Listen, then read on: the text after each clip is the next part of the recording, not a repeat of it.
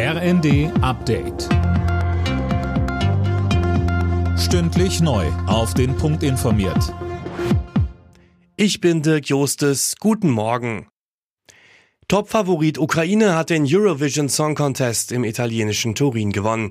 Die Band Kalush Orchestra konnte sich mit ihrem Lied Stefania durchsetzen. Laura Mikus. Ja, genau, und zwar dank der Punkte des Publikums. Nach der Jurywertung hatte Großbritannien vorne gelegen.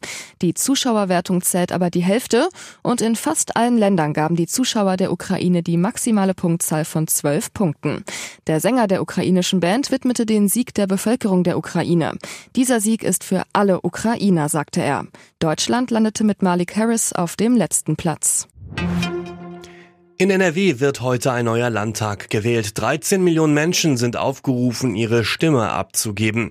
Die Umfragen deuteten zuletzt auf ein Kopf-an-Kopf-Rennen zwischen CDU und SPD hin. Entscheidend dürfte sein, wie die möglichen Koalitionspartner abschneiden.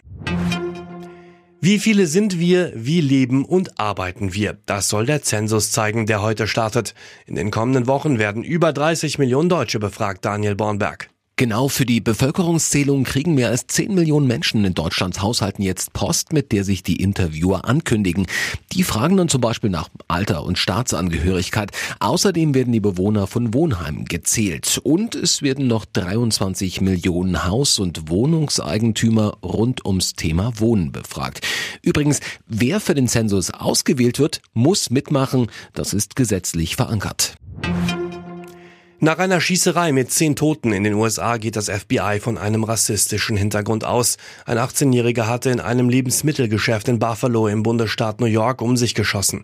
Die meisten Opfer sind Schwarze.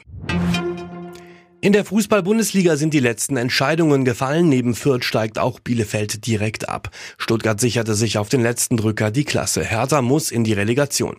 RB Leipzig hat sich außerdem das letzte Ticket für die Champions League gesichert. Alle Nachrichten auf rnd.de